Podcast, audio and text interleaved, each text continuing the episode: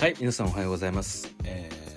今回も、えーまたまた雑談実況です。はい。で、えーまあ本当に内容は決めてないんですけれども 今日も今日で。はい。で何話そうかなと思ったんですけれども、まあ、昨日ちょっとあったあの話で、まあ、NBA ではないんですけれども、まあ、広くバスケットボールというところで共通しているのでちょっと、えーお話ししたいなと思うところがありましてっていうのもそれは、えー今パラリンピックですね。はい。パラリンピックで、えー男子バスケットボール。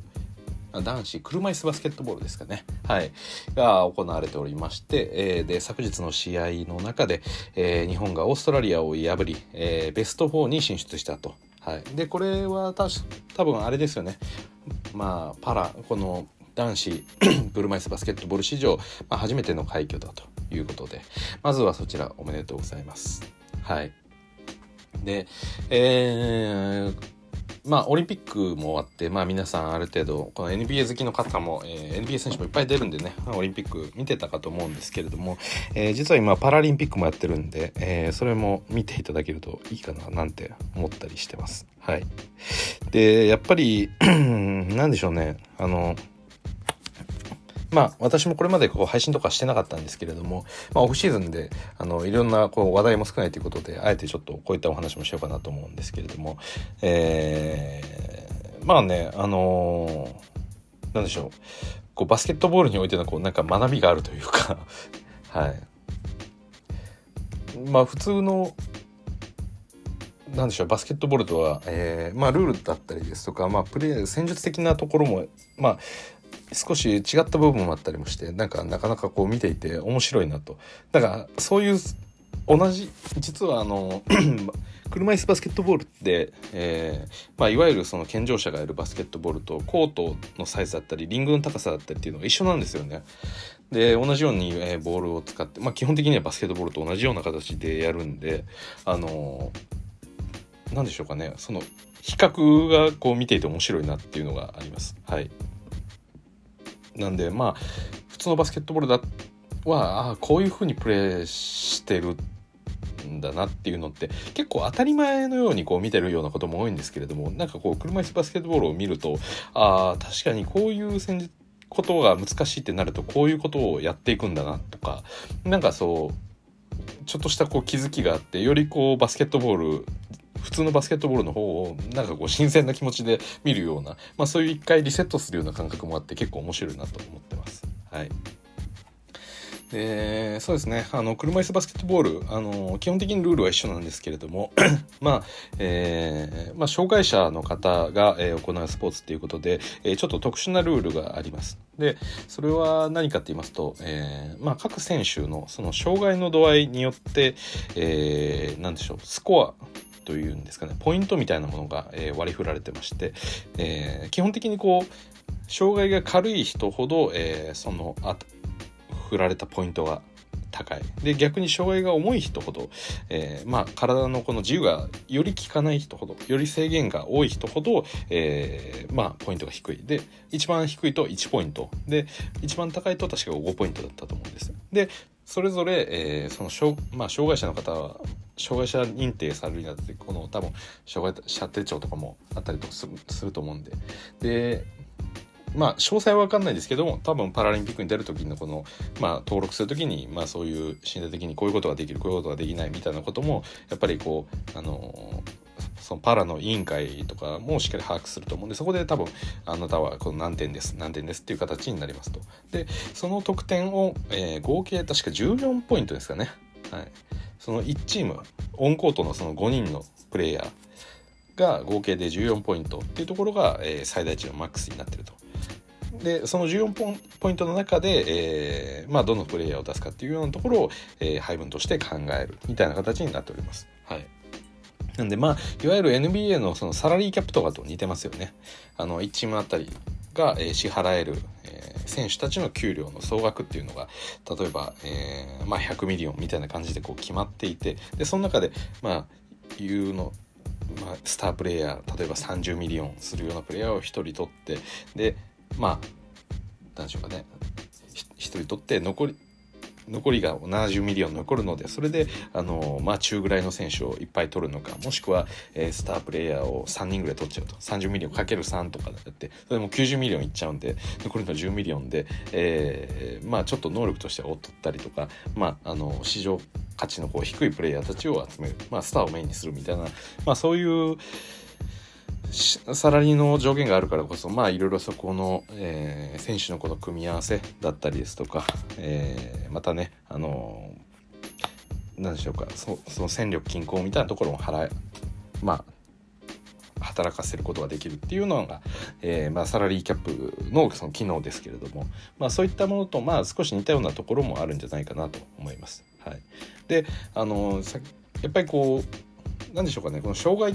っていうのそのオリンピックとパラっていうようなこの2つの分け方が大きくできるとは思うんですけどただパラと一言で言っても例えば一言で車椅子バスケットボールって言ってもその障害の度合いっていうのは、え、人によって大きく違いますしまあ個人個人全くあのそこは何でしょうもうグラデーションになってるというかあのなんでしょうねこの障害の人たちはこれでもうちょっとひどい人はこうみたいな感じで、まあ、しっかりこう分かれるような多分スポーツとかもあったりもするかもしれないんですけれども、まあ、少なくともこの、えー、車椅子バスケットボールにおいては、まあ、できる限り、えー、バスケットボールが可能なやりたい、まあ、そういった方にも、えー、出場機会ができるだけ増えるようにっていうようなところも、まあ、この、えー、総合ポイント何点までっていうような、まあ、このシステムが、えー、一つ働いて、まあ、それをサポートしてるんじゃないかなというふうに思います。はいなんでなかなか面白いですよね普通こうバスケットボールを作る上であのポジションを、えー、考えると思うんですよね。あのまあよくある、まあ、昔からのこのバスケットボールのイメージみたいな、まあ、今は結構ポジションレスで変わりましたけども。例えば、えー、健常者のバスケットボールだと、えー、まあ、スラムダンクとか分かりやすいですよね。ポイントガードがこうちっちゃくてシューティングガードスリーポイントすごい入ってでスモールフォワードがななんか何でも得点できてでパワーフォワードとかがこう、まあ、もうちょっとタフなプレーでリバウンド争いとかもして。でセンターは、えー、ゴールの下で一番こう体を張ってちょっと、えー、でかいしノロマな選手みたいな。そういう感じのまあ一つのこうステレオタイプというか、まあ、役割があると思うんですけども、まあ、車椅子バスケットにおいても、まあ、同じように高さっていうのはやっぱりリングが上にある以上は非常にこう有利な、えー、まあ、能力といいますか、えー、そういった要素にはなりますよね。で速さっていうところに関しても、えーまあ、もちろん自分のその体重っていうのもあるんですけれども同時にあの、まあ、腕力も大事ですよね。あの車椅子バスケットにおいては。まあ、足で走ってないんであの腕を使って走ってるんで、まあ、そういったところもまあ重要になると。で、えー、まあドリブルとかもちょっと違ってて私もね細かい競技なんか見ていて多分こうなんじゃないかなって思うのはあの何でしょう人間こう健常者の方っていうのは歩くっていう行為前に進むっていう行為っていうのは右足左足右足とかあのその設置してる面をこう一度浮かして設置してる足を。でそれでもう一歩足前の方に足を置くっていうことによって前に進むっていうことがまあできるわけですけれどもまあえー、車椅子バスケットの場合は車椅子でこう動いてるんで、えー、タイヤなんですよね。だからあの多少なりこうの前にもこう動きますし、まあ、どのタイミングで一歩に進んだのかっていうところの考え方がちょっと違うと。で思いっきり例えば車椅子を一度強くグッと漕ぐと、えー、感性でそのままタイヤなんでグローゴーッとまああのリンコそのコートの端から端までビューッと思いっきり漕げば1漕ぎで、まあ、進んでいけるわけですよね。はい、でそれは一歩なんですよねその動き自体は。おそらく。まあ見てる感じ 私の、まあ、細かくルールを見たわけじゃないんですけどそこは一歩だと。であのそこから例えばさらにもう一歩こう踏み踏み出すっていうのはもう一度漕ぐっていう。はい。だからこの2回連続で漕ぐっていうのは、えー、車椅子バスケットボールにおいてはこれはトラベリングに、えー、あれ？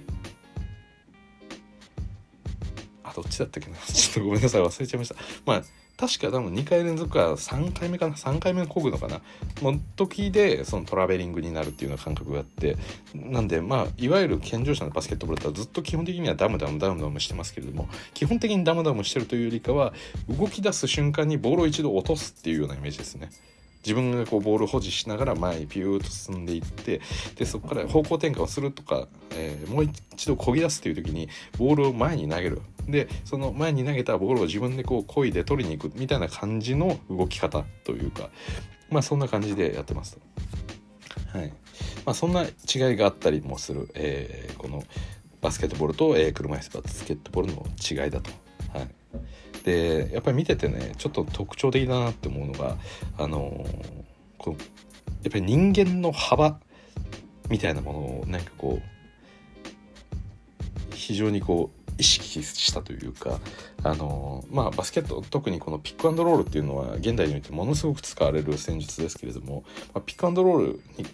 にでは必ずスクリーナーがいますよね。で、えー、そのスクリーンの機能っていうのは、えー、まあ、プレイヤーまあ、スクリーン自体のその上手い下手もありますけれども、まあ、当たり前のようにこう行われてる行為なんですけれども、まあ、車椅子バスケットにおいてはそのスクリーンの機能がめちゃくちゃ強力なんですよね。あの人間なんでしょう車椅子って横の動きっていうのがやっぱりできないんで目の前にこうたたたれると真横にこうスライドしてかわして抜いていくってことができないんですよね。でじゃあそれを右に抜こうと思うとまあ車椅子を右方向にこう旋回するような形で抜いていこうとするんで相手もそれに同じように合わせてついてきちゃうんですよね。でその幅自体が車椅子だとがっちり決まっちゃってますしでその幅も、えー、まあ、硬い素材でできていて簡単にそれを押せばグニッと曲がったりとかバランスが崩れる類のものではないんであのなんでしょう端っこだけこう引っかかりながら、えー、そのスクリーンをファイトオーバーしていくみたいなことがなかなか難しいんですよね。なんで最初どこのえー、オフボールでどこのポジションに取ってるかっていうことがあのこの車椅子バスケットでは非常になんか重要に見えるんですよね。はいまあ、極論言うとボールをいくら中の深い位置であまあいくら中深い位置だとまあ多少はいいんですけどもあのまあ、どの位置でボールをもらっていようが目の前に、え、ディフェンダー疲れていたら自分の進行方向に相手のディフェンダーがいた場合っていうのはそこを、えー、例えばバスケットでよくあるそのワンワンこうヘジテーションから、え、ドライブしてこうレイアップみたいなことっていうのが11でガンって抜き切るってことは非常に難しいんですよね。なんで、えーまあ、ボールを持ってる人もそうなんですけれども、まあ、オフボールの中での動きで、えー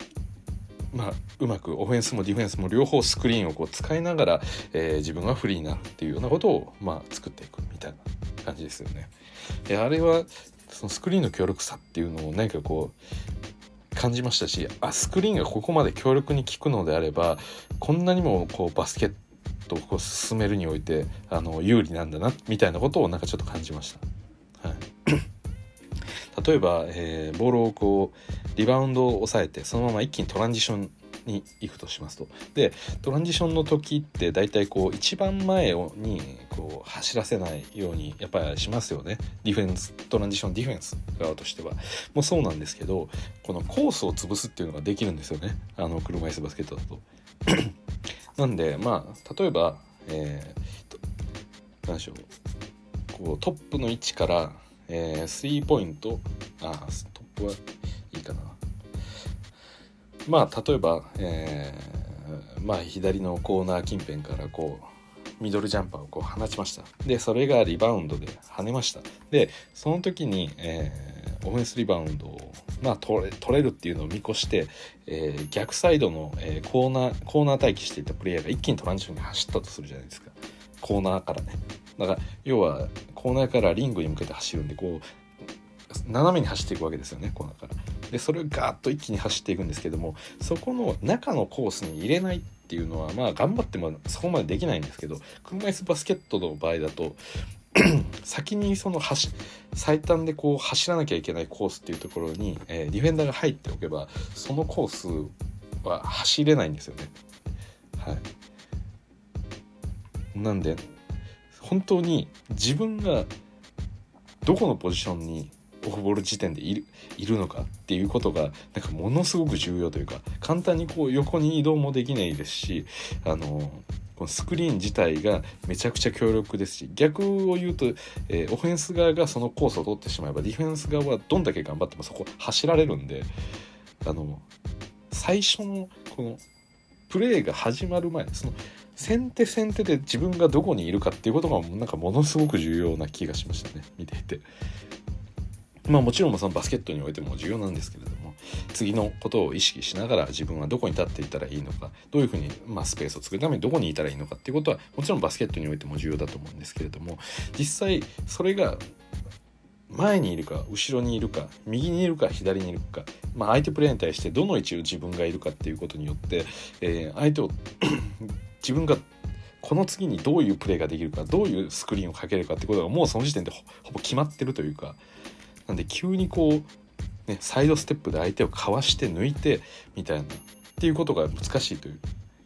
だから例えばこうポストプレーとかまあよくありますよね。こう体ガンガンと押してまあちょっとポンプフェイクをしてスピン体をスピンして一気に抜いていってリムの下でレイアップを決めるみたいなそういうムーブっていうのができないんですよね。だから完全にこのあのー、なんでしょう。このポストプレーとかになってしまった場合位置関係としてディフェンダーがリング側にいる。そしてオフェンス側が、えー、まあ外側にいるっていう形になるとそこで1対1真正面向いてぶつかってた場合それは右にも左にも基本的にオフェンスのプレーを抜けないんですよね。だからそこにポストにボールが入った時点でそこを攻めれるかどうかっていうことことがある程度もう決まってるというか。なんでもう次々っていうことをこう想定しながらどんどんどんどんやっていかなきゃいけないっていう。でもちろんバスケットはあのオフェンスとディフェンスがかなり大きく、えー、切り替わる、えー、スピーディーに切り替わるスポーツですんであのなんでしょう自分がオフェンスの時にはいい位置関係だったんですけれどもディフェンスになった瞬間に、えー、そこで急にあの抜かれてしまう。っていうそのリバウンドを取れずに、えー、抜かれてしまったっていうことになるともう一気にそのままトランジションに行かれてしまうリスクがあって、まあ、この間のその試合の中でも第4クォーターの最終盤のあたりに、えー、ちょっといくつかオーストラリアから、えー、そういったトランジションを受けるようなことがあったんですけれども、まあ、おそらくですけども車椅子バスケットにおいてああいったトランジションでぶち抜かれるっていうことは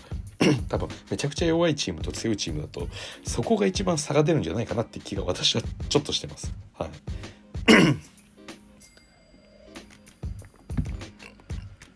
はい、なんであのまあこう一般的その健常者のやるバスケットの中では、えー、何でしょうそのスクリーンを当てる角度強さだったりとか、えー、オフボールで自分がこの前のディフェンダーに対してどのポジションを取っておくか角度的にどこを取っておくかっていうことってまあもちろんそのプロのレベルレベル高くなるほどこう重要なことですけれどもなんかこう、最重要のこととしてこうあまり見られていないというかそのまあ、得点だったり失点に直結しないような、まあ、そういうディティールの部分っていうような見え方しますけれども車椅子バスケではもうよりそれがなんか重要な感じがするんでなんかあれを見てるともちろんそのポジション自分のオフボールでのその位置取りとかによってあのもうちょっとこうバその健常者のバスケットボールの中でもこう優位性っていうものをなんか出していけるような気がしたんでなんか、はい、あれを見るとそうちょっと面白いですよねそういう視点でなんか見てても。はい、であと私やっぱちょっと思ったのがあのー、ですかねこうスリーポイントとかって車椅子バスケットってあんまり打たないですよね。であのまあ一般的なその健常者のバスケットボールってこうスリー打つまあシュート自体全般そうですけども、まあ、基本的に全身の力筋肉まあ、特に足の筋肉とかを使って、えー、ショショット放てと腕だけで打つなみたいなことってやっぱり言われると思うんですけれどもやっぱりこうでかい筋肉を使った方が、えー、まあ、反復運動とかっていうのは、まあ、そのでかい筋肉を使うことに慣れてしまえば、えー、それを、まあ、コントロールしやすいと大きなこうブレが出ないと。逆にこう小さな筋肉指先の筋肉とかっていうのを利用して、えー、精度の高いことをやろうとすると、えー、結構あのちっちゃい筋肉がこうブレが生じるんであのあまりこう安定したショットっていうものをやっぱり作りづらいみたいな話とかもあったりもしますよね。であのまあ3に関してはね私みたいなバスケット未経験者からするともうほんとギリギリ届くぐらいなんですよね。なんでまあ本当にすごいなと思うのはあの車椅子バスケットの方とかっていうのは、まあ、基本的にこうあの、まあ、その障害の度合いによって人ありますけども、まあ、どちらにせよ足の筋肉っていうのは基本的には使っててないですよねおそらく。まあ、少なくとも地面をこう蹴るような足の裏でこう蹴るような動きっていうのは地面から力のその反発を使って打つみたいなところっていうのはできないんで、うん、それ考えるとすごいですよねなんかその力の使い方そのショットを打つにあたっての力の使い方っていうのはちょっとメカニズムがなんか違うような気がしますね。はい、で多分この辺りももしかしたらまあ私が勝手に想像してるだけですけれどもちょっと面白いのかもなとか思うのがこの車椅子バスケットの深さとしてねその障害の度合いによって多分使える筋肉の範囲って違うと思うんですよ。であの、まあ、例えば上半身はもう健常者ぐらい強くあってで臀部お尻の筋肉とかもある程度あるとかで太もも太ももの裏ハムストリングだったりとかそういうところも微妙に使えるけどまあその膝下あたりとかでまあ例えばあの何でしょう筋肉が、え、弱るような障害だったりとかと、まあ、単純にこう欠損しているあの事故などで欠損してるとかまあ先天性でなかったでもいいんですけど、まあ、そういう人によってそのどこまでの筋肉が使えるかって結構違うと思うんですよね。であの、まあ、先ほどもシュートの話で言うとその腕だけで打つっていうようなこともあればあのまあ車椅子まあ直接自分の足はあの地面に対して設置してないですけれども、まあ、車椅子自体が地面に設置してるんでその使い方によってはおそらくこうあのこう太ももの辺り大腿の辺りの筋肉を使ってその反発で強くショット放つっていうようなこともできる人もいるし多分それができない人もいるんですよね障害の度合いによって。だからそのなんでしょう一般的なそのスポーツ理論においてあのこういうふうにやったらベストだみたいなものがあると思うんですけれども多分その障害者スポーツにおいての面白みっていうのはそのスポーツ科学の観点で見てもなんか使う筋肉とかっていうのがこう違っててその人その人独自の、えー、最適な、えーこの効果だって出力を出すための体の使い方っていうのが違ったりするんだろうなとかちょっと思ってあなんか面白いなっていうふうに私は感じました。はい。これはまあ私のただの想像なんですけれども、うん、だからすごい背中の筋肉が発達してたりもう腕の筋肉だけでもう打っちゃうっていう人もいると思いますしそれこそ先ほど言ったようなその障害者の、えー、このバスケットボールにおいてはまあ何でしょうこうほぼこのまあ、どこまでの度合いの人が出るのかっていうのは私も全部把握はできてないんですけれどもやっぱり腕メインでもやっていくしかないっていう人だっていると思いますし、うん、だから本当に人によっていろいろこう使う分けるところがあってすごい個性が出やすいんじゃないかななんて思ってます。はい、やっぱり結局のところ何でしょう。このまあバスケットボールに限らずですけれどもまああらゆるスポーツだったり、えー、まああらゆるものがこう科学的になればなるほどあの最適解みたいなものがある程度見えてきてまあこういう形だろうと。で分かりやすいので言うと例えばまあちょっとこれスポーツじゃないですけどあのまあスポーツでもいいですね別にあの野球とかも最近こうアンダースローのピッチャーとかサイドスローのピッチャーとかってやっぱ少なくなりますよね。はい、でまああのまあ、当時としてはねそれぞれおのおのこの好きな、えー、自分が得意な投げ方で出し投げてればいいっていうのはあるんですけどもやっぱりこうアンダースローとかで最初こう投げていった時に、え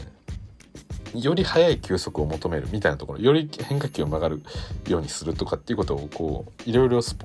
の野球の、えー、スポーツ科学にのっとってやっていくと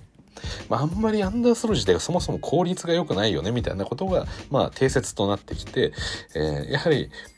まあ、業界全体で見ればなんかこうこうなんでしょうバラエティが少なくなったなちょっとつまらないなっていう見方もできるかもしれないんですけども、まあ、各ねプレイヤーからすると自分はこう一番うまくない球速を少しでも上げたい少しでも変化球を曲げたいとか三振を取りたいっていう思いがあれば、まあ、改善はしていくんでそうなるとどうしてもこうスリークォーターとか、えー、オーバースローみたいな形の、えー、ピッチャーがやっぱり増えていく。であのまあそういったものって多くあるじゃないですか。最適な形だったりとか筋肉だったり。私も最近こう自転車に乗ったりとかしてね、えー、遊んでるんですけども。まあ遊んでるっていうかまあ夜中夜中とか、えー、ちょっとまあ休みの日とかにこう自転車を外走ったりして、まあ、気晴らし兼運動みたいなことを、まあ、やったりしてるんですけれども。まあああいった、えー、メカニックのデザインっていうのも、えー、ある程度こう空気抵抗こうここがこうこれ、えー、こういうふうにしたらいいだろうとか、えー、ここの材質は軽くはできるただここは重心のかかるポイントだから最低限この太さがいるみたいなところっていうのがあのある程度こうやってきた中でみんな分かってきてるんでまあ今別にこの自転車メーカーたくさんありますけれどもその老舗の、えー、なんちゃらっていうところと現代の最近できたなんちゃらっていうところって、まあ、大きくこう形が違うようなものはないと。大体プロが使ってるものっていうのはまあ多少のこの特性の違いがあっても何この自転車っていうようなものはやっぱりこう出てこないですよね。はい、なんでまあそういった形であのいろんなものがこう最適化されていってる中であの何でしょうかねその健常者においては、まあ、それぞれ個人の、えー、体の違いはあるにしても、まあ、基本的にはこう持っている、えー、パーツだったり筋肉っていうのは、まあ、一緒なんで、まあ、どこの筋肉が強いか弱いかとか体の構造でどういうふうにやるのかっていう差はあれど、まあ、そこまで大きな変化は起きづらいというか、まあ、それに対して障害者スポーツっていうのはその障害の度合いっていうのは人によって違うんでここの筋肉を持ってるけどこの人はこの筋肉はほとんどないとか、まあ、ここの部位が合ってないとか、まあ、そういうこともあるんであのよりこうスポーツとしてこのなんかチームでやることそれを補うっていうこれが得意でこれが苦手っていうようなこともあの健常者のスポーツでも多分明確に出やすいんじゃないかなというふうに私は思うんでだからそういう意味でもまあちょっと違った面白さが深さがあるんじゃないかなっていう気がなんかしてます。はい。まあその見てない見てないんでそこまでわかんないですけどあのなんとなく見ててそう思いました。はい、であのバスケットにおいてあの何でしょうこの健常者バスケットではでかいっていうのが、えー、非常に、まあ、一つ有利なポイントであるってお伝えしましたが。でまあそれこそ昨日ね上げた配信の中でもタッコホールが、えー、クリーブランドキャバリアーズと1年契約っていうのはお話もしました。でこの車椅子バスケットにおいてもねあの非常に、まあ、背の高さというよりもねあのなんでしょう腕の長さとか胴の長さとかなんかそういうのがめちゃくちゃでかいんですよね。はい。だからリバウンドって、まあ、バスケットってあのジャンプする競技ですよね。健常者のやつは基本的に。でもこのジャンプっていうのがないんで、まあ、その位置でそのボールを保持できるかどうかっていうことが、まあ、非常に重要なので手をぐーっと伸ばして、えー、リバウンドを取りに行くみたいな。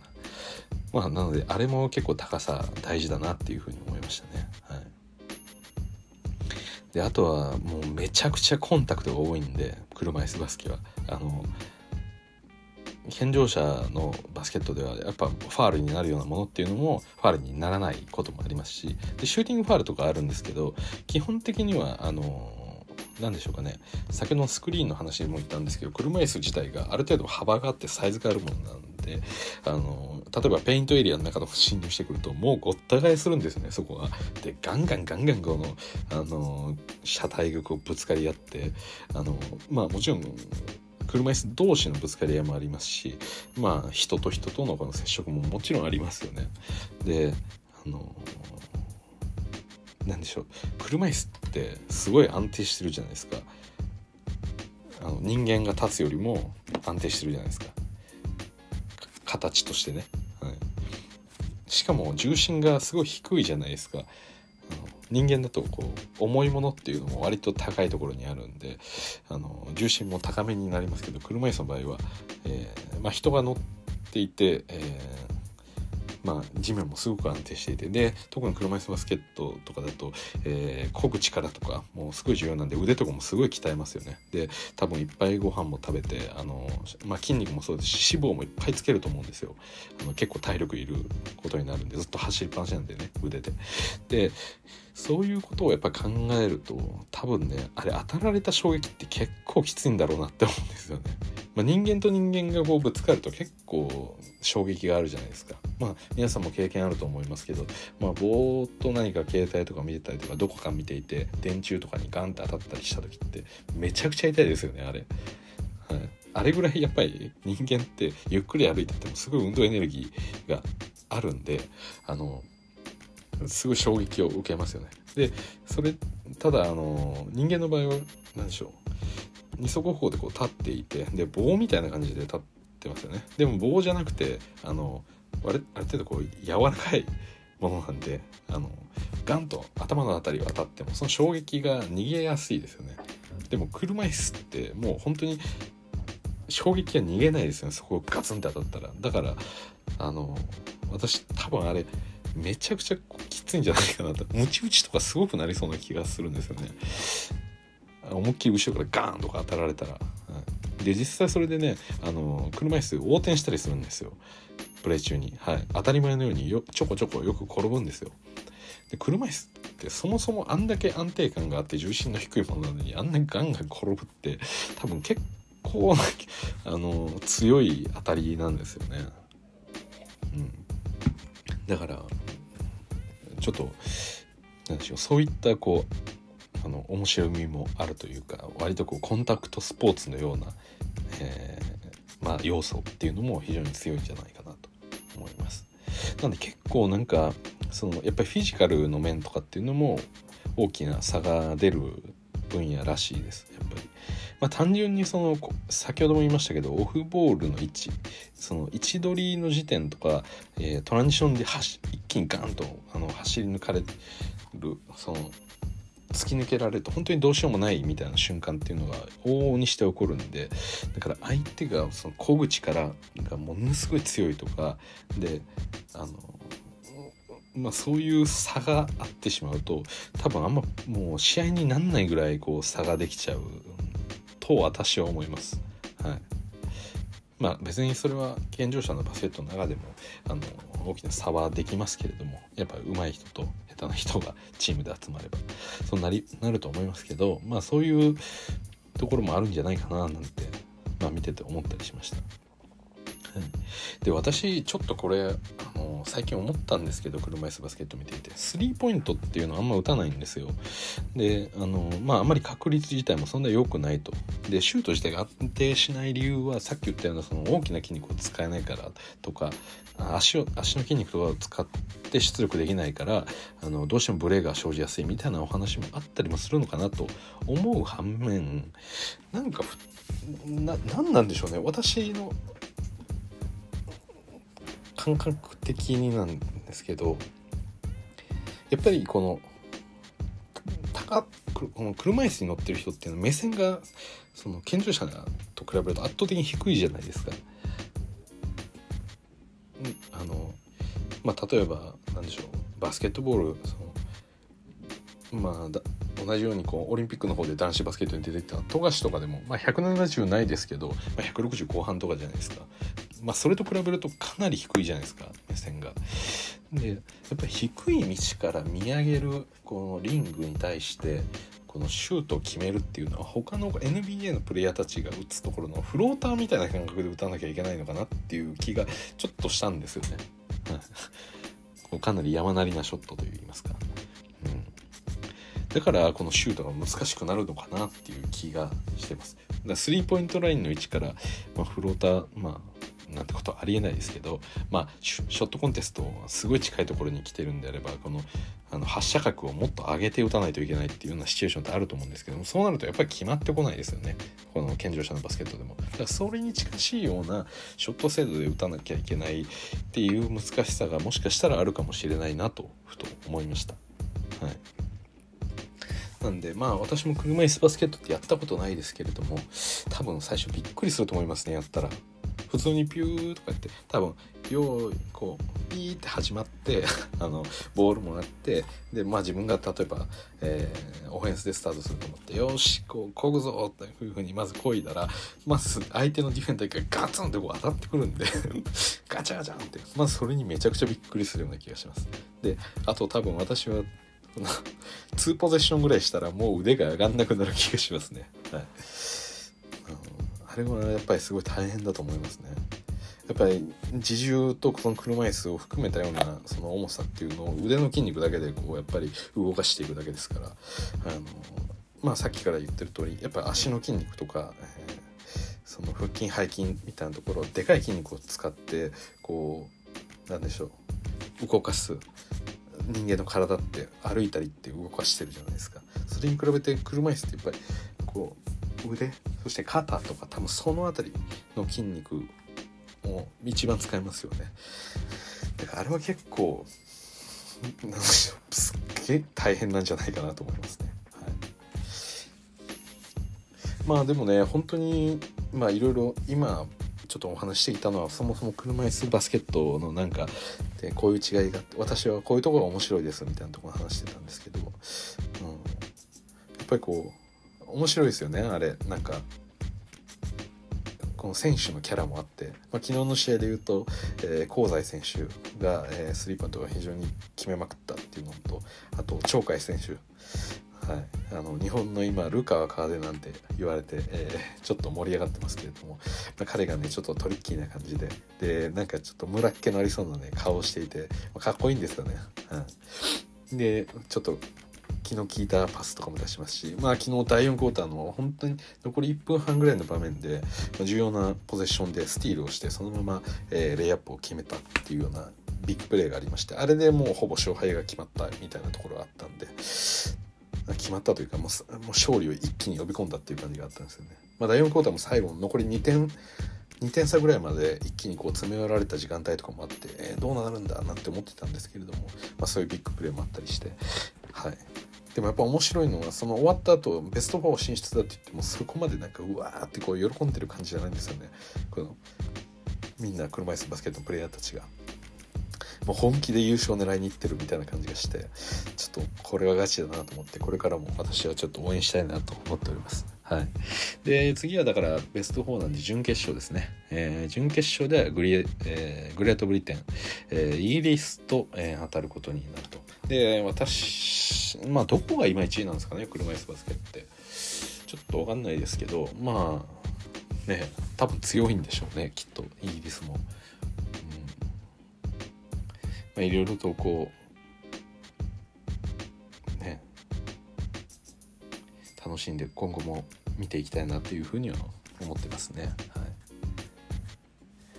い、でそうですねあと何か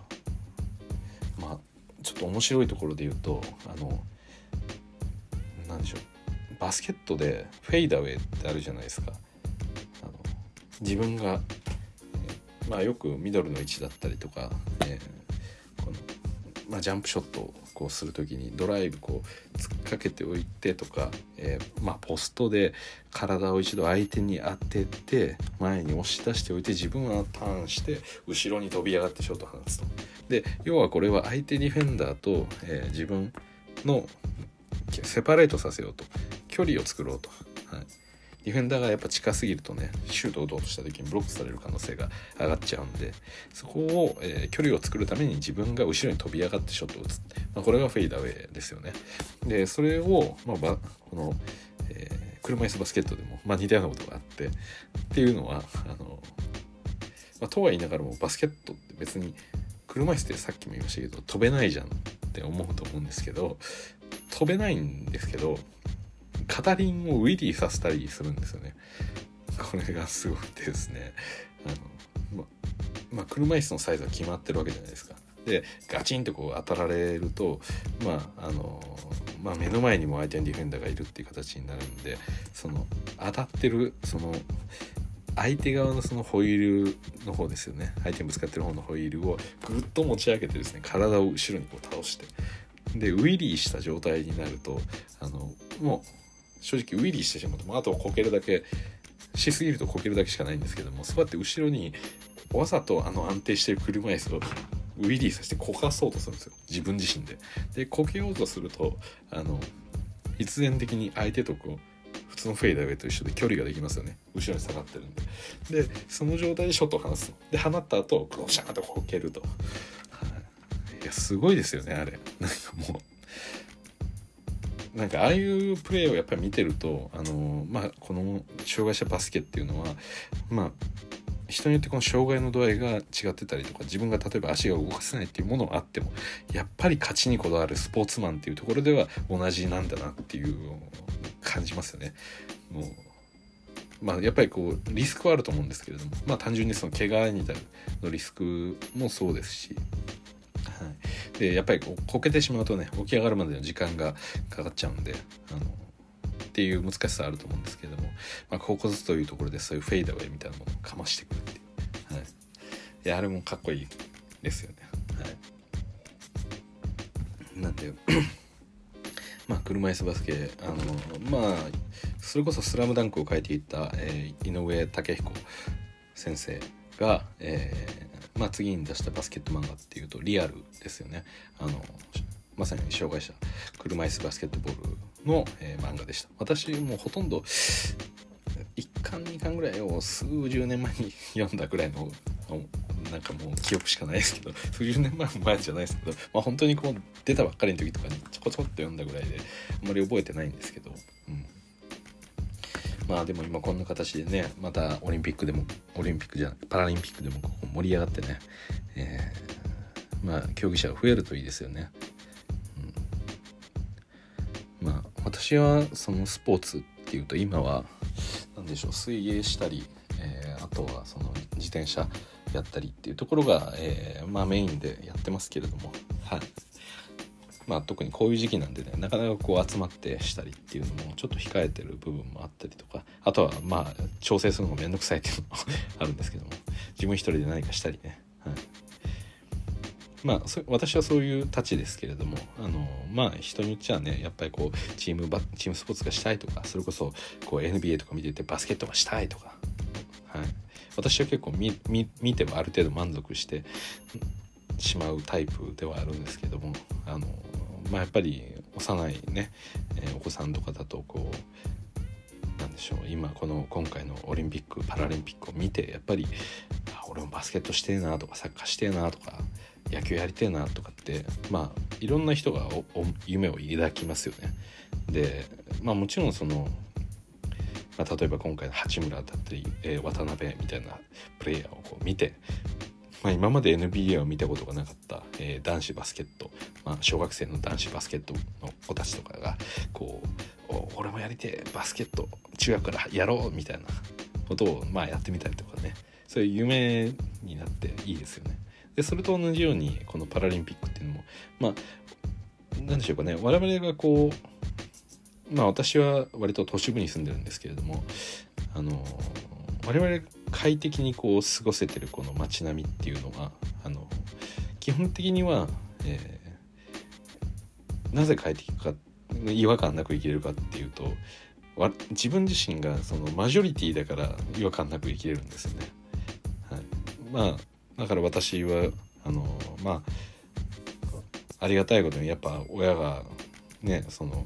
元気な形でこう子供のまあ特にこう障害なく生まれてきたんであのまあいろいろ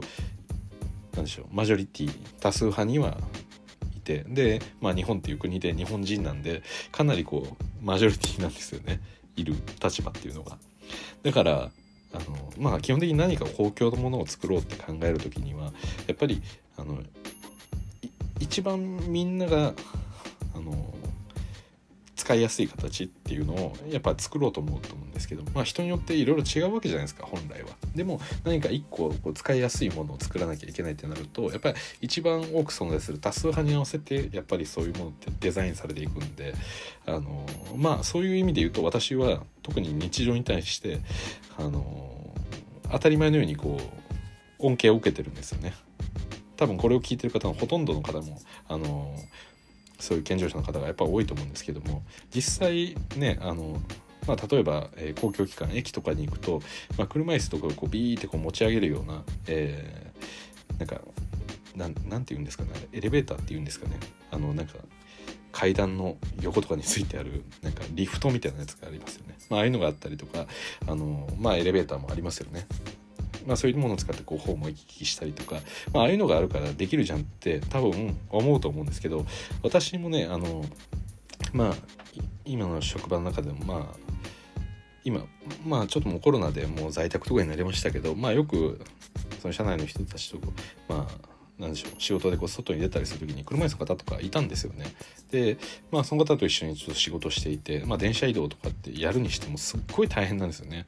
でまずなんかまあ、車椅子乗ってる人からしたら当たり前なんですけど電車に乗る前にまずあの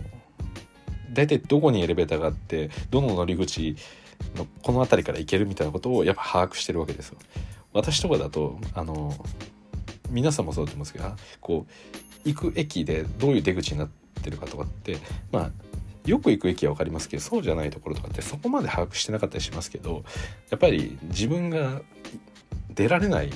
出口とかっていうのはないじゃないわけじゃないですか。とりあえず一回地上に出てしまえばあとはあの行きたいとこ行けるかとか思って適当に近い出口から出たりするじゃないですか。ああいうことがまずできないんですよね。はい。で我々からする健常者からすると当たり前のことっていうのはやっぱできなかったりもしてで電車に乗る前に先にこうあの改札の横にあるあの駅員室みたいなところに行ってでこれから乗りたいということをまず伝えます。で、えー、降りたい駅を言うと。はい、でそう言うと「ちょっと待ってくださいね」っていうことで、えー、駅員さんが出てくる。で駅員さんがなんか板みたいなものを持ってきてくれてたまに多分皆さんも見られたことあると思うんですけど、えっと、電車がこう止まります。そうすると電車とホームの間ってギャップがあるんでそれを埋める板みたいなのをボーンと乗せて車椅子の方を入れると。はい、であれは、まあ、事前にちゃんと声がけして乗りますよって。だから例えば私とかだと「やばいやばい遅れる遅れる」っていう時に走り込んでいってそのままあの改札ピーンと通ってでホームまでバーって行って走り込んでドーンみたいなことができますけど車椅子の方はいやそれができないんですよね。あの先にこう伝えておいて、えー、その乗り降りをサポートしてもらうと。で、えー、それでホームに降りてどこからまあ、ホームに降りにしても階段じゃ降りれないんでエレベーターのところまで行ってでエレベーターのとこから降りてで、まあ、それは駅員の方と一緒に行くんですけれどもで駅員の方がそれを押しなんか板みたいなのを敷いて乗るサポートをしてくれてで、えー、伝えておいた。例えば、えー、どうしたその次伝え伝えておいた、えー、到着駅のとこで別の駅員さんが待っていてそれをセットして次は降りることをサポートしてくれるみたいなことを都度全毎度やんなきゃいけないんですよね。はい、だから我々がこう電車を乗る時って別に何でしょう人に話しかける必要なんてないじゃないですか。それこそ自分がこうイラついてる時とか気分が落ち込んでる時とか音楽を聴いていたい時とか。まあいろんなシチュエーションあると思うんですけど別に人と喋りたくねえよって思いながらも電車って簡単に乗れますけどでもそういったコミュニケーションがないと電車もやっぱり乗るのも一苦労というかまあもう慣れてらっしゃるんで当たり前のようにやってるんですけどあの自分がやってないことだとこう忘れちゃうんですよね。だから私もあの、まあ、その方と何度も何度も一緒にこう外に仕事に行く機会があったんで、まあ、慣れてはきましたけど初めてやった時とかは「あこここから乗りますよ」とか「あその辺からでいいんじゃないですか」とかあのそこから地下入りましょうよって思っても私はそこに出口あると思ってるんですけどその人にとってはそこに出口はないんですよねこの車椅子で降りれる道じゃないんで。だからあそうかそっちをそこまで歩かなきゃいけないんだとかあここをぐるっと回ってあのエレベーターから降りないといけないんだとか なんかそういうことをやっぱ生きてるとすごいあるんですね。だからいろんな主要駅とかになると出口って皆さんいっぱいあると思ってますけどあれを我々健常者にとってはいっぱいあるんですけど、まあ、車椅子の方からするとそんなないんですよね出られる出口って常に最寄りで出れるわけでもないんでだからあのなんでしょう自分の行きたい目的地があってじゃあそれに一番近い出口はこの北口のところだなとか思っても別にその北口からっていう出口は俺にとってあるけどその人らにとってはないんで遠いとこから出て、まあ、道路を渡ってでそこまで行くみたいなことも全部しなきゃいけないんですよね。だからその辺って一緒にそういう人たちと過ごしてみるとすごいこうなんか見えてくるものがあるというかあやっぱりこういうデザインってなんだかんだ我々がいるかのマジョリティに合わせて作られてるから、えー、こういう風になってるんだなと。で例えばその車椅子の人が人口においてのマジョリティだった場合って多分そこの辺りって全部エレベーターがあるかもしくは全部、え、階段じゃないはずなんですよね。うんただこの急な坂とかだとやっぱり危ないんですごい緩やかな坂で降りるかなんかあのさっき言ったのリフトみたいなものは全部設置されてるかとか、まあ、そういうことがないといけないんですけどただまあマジョリティは健常者だから別に階段登れるでしょってそこまでコストかけてらんないよみたいなこともあって、まあ、今の状況があると。なんでこの社会のインフラっていうのは、まあ、健常者が生きてる分には全然違和感なく、まあ、むしろ出口遠い遠いなとかって思ったり多少歩かなきゃいけないのめんどいなとか思いますけどもっともっと実はそれでも一番あの丁重に扱われてる側というか、まあ、我々に合ったデザインの、えー、街で生きてるっていうところなんで、まあ、昨今こうバリアフリーとかいろいろ、語られますけれども、まあ、実際にそういった方々と一緒に暮らして暮らしてはないですけど一緒にこう行動してみるとあ結構面倒くさいなこれって 思うことが非常に多いですね。はい、なんでまあタクシー乗るにしてもねあのすっごい大変なんですよ。あのまあそのコロナ前のかにその方とはまあよく一緒に動いていたんで、まあ、タクシーでちょっと行くかっていう話になったりしても、えー、車椅子自体をそのまま思いっきり持ち上げてゴンと乗せなきゃいけないですしで、えー、まあオリンピック前だったんであのタクシーがオリンピック専用のカーにこう車に変わりましたよね。であの時に、えー、まあ一応全てのタクシー運転手、まあ、大手のタクシー会社っていうのはその車椅子の方を乗せるための手順乗降の手順みたいなものは全て教えられていてでそれをするためのセットみたいなやつもあのでかいタクシーに入ってるんですよ全部。はい。まあ、あれはオリンピック・パラリンピック用に、えー、まあデザインされた車なんで一応そういうものがあるんですけどじゃあ実際それをやってくださいって言うともう10分以上かかったりするんですよね。車椅子を乗せるだけで。いやもっとひどい時は30分ぐらいかかったりするんですよ。こうなんか変な どっかからねそういうあの傾斜からこう乗り上げるためあのまあもちろん車なんで車体は浮いてますよね地面から。地面に車体吸ってないですよね。だから車椅子を持ち上げなきゃいけないんですけどまあそうじゃなくてそのまま楽に乗り入れれるスタイルみたいな感じであの何でしょうかね。あの電車の乗り入れと同じような感じでなんか斜めの簡易的に作れる、えー、坂みたいなものがあのタクシーの中には積載されてるんですよ。折りたたまれた形で乗ってるんでそれを出してきてそれをガチャンってこうセットするんですけどそれをやるとねあのもちろん急な坂だとあの急角度の坂だと車椅子を上げれないんであのその車体から地面に接続する坂の角度が結構なだらかなんですよ。それをやるとどうなるかっていうと普通車って一般的に特に都内とかだと、えー、まあ2車線3車線とかある中でタクシーって左一番1車線目のところに全部止まってるじゃないですか。であれって左に寄せてますよね。ど真ん中で止まってないですよね。左に寄せてると、えー、横に道があるんですけど道は道で上に上がってるんでその長い坂っていうのをセットできる場所っていうのが意外と少ないんですよね。特に都内の中心地とかに行くと。だから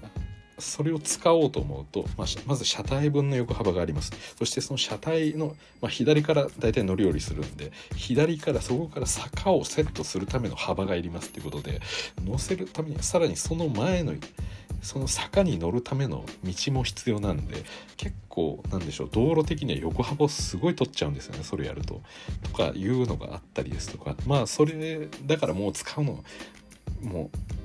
やってくれてるのはありがたいけどお願いしたら余計に時間かかって大変だから持ち上げてくれっていうふうに私は依頼されてでその車車椅子まあその一緒にいてた人に関しては私が思いっきり車椅子をグッと持ち上げて タクシーの中にそのままその人を掘り込むみたいなことをその人はやってくれっていうふうに言われたんで私はそうやってましたけどもはい。ただ言っときますけど車椅子ってめちゃくちゃ重いですからね、はい、あれはね本当にきついですよ。例えばそのそれもコロナ前でしたけれどもあの雑居ビルの中とかでこう飲み会があるみたいな感じで あのまあこう一般的な1階にあるあの飲み屋でこう飲んだ後にどっかこうなんか行きつけのなんかバーみたいなのがあるとか言ってでまあ行きつけのバー隠れ家的なバーみたいなところで言うと大体雑居ビルの変な階にこうあったりするんですよね。でめちゃくちゃ狭い、えー、こうエレベーターだったりするとそう車椅子が通らなかったりとか、まあ、そのエレベーターがないようなとこだともう階段で上げていくしかないんですよね。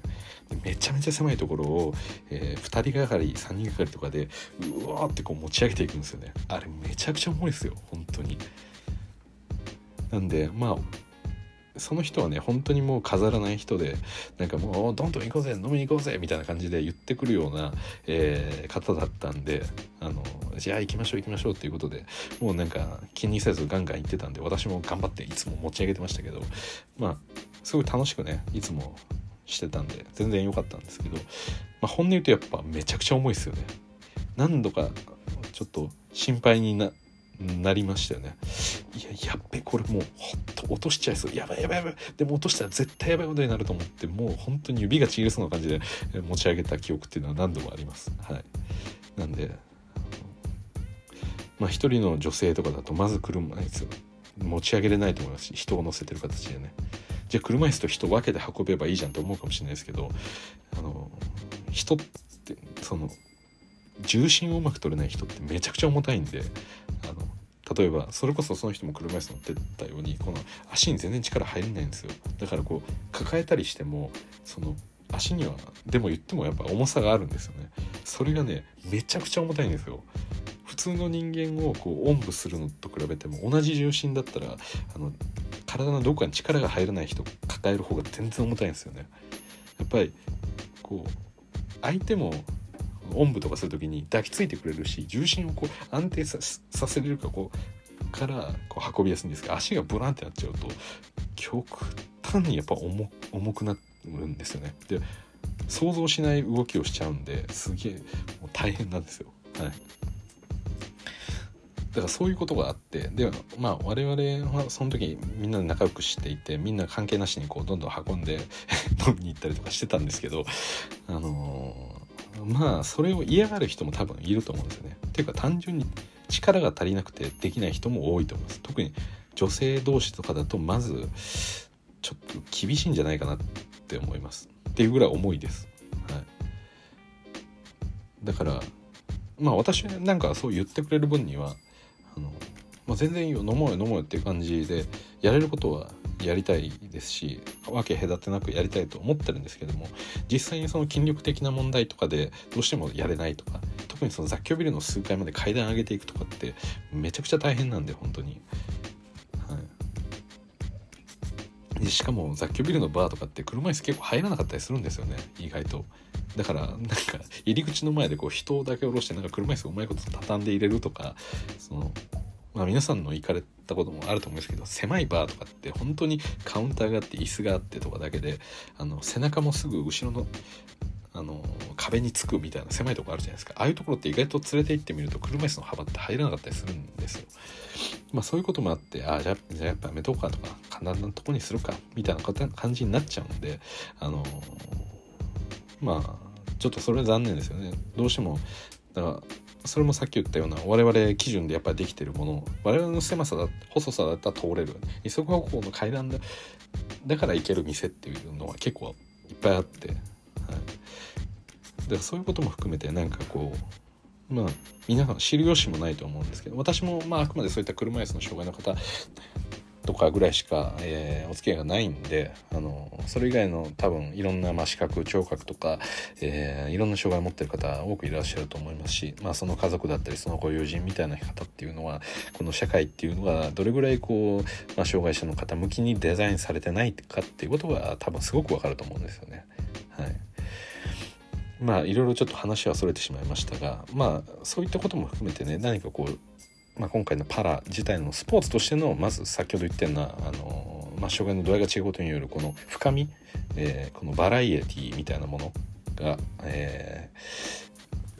ー、なんでしょうね。こう面白みとして非常にあると思いますしでまたあの単純にスポーツとしての強烈なコンタクトがあったりですとか、まあ、さっき言ったような、えー、まあ、スクリーンの強烈さとかがあるんで、まあ、それをうまく使ったその戦術的な面白さだったり、あのー、まあ、視点がまた違ったところでのスポーツとしての面白さはまず感じれると思います。でそれと同時にですねま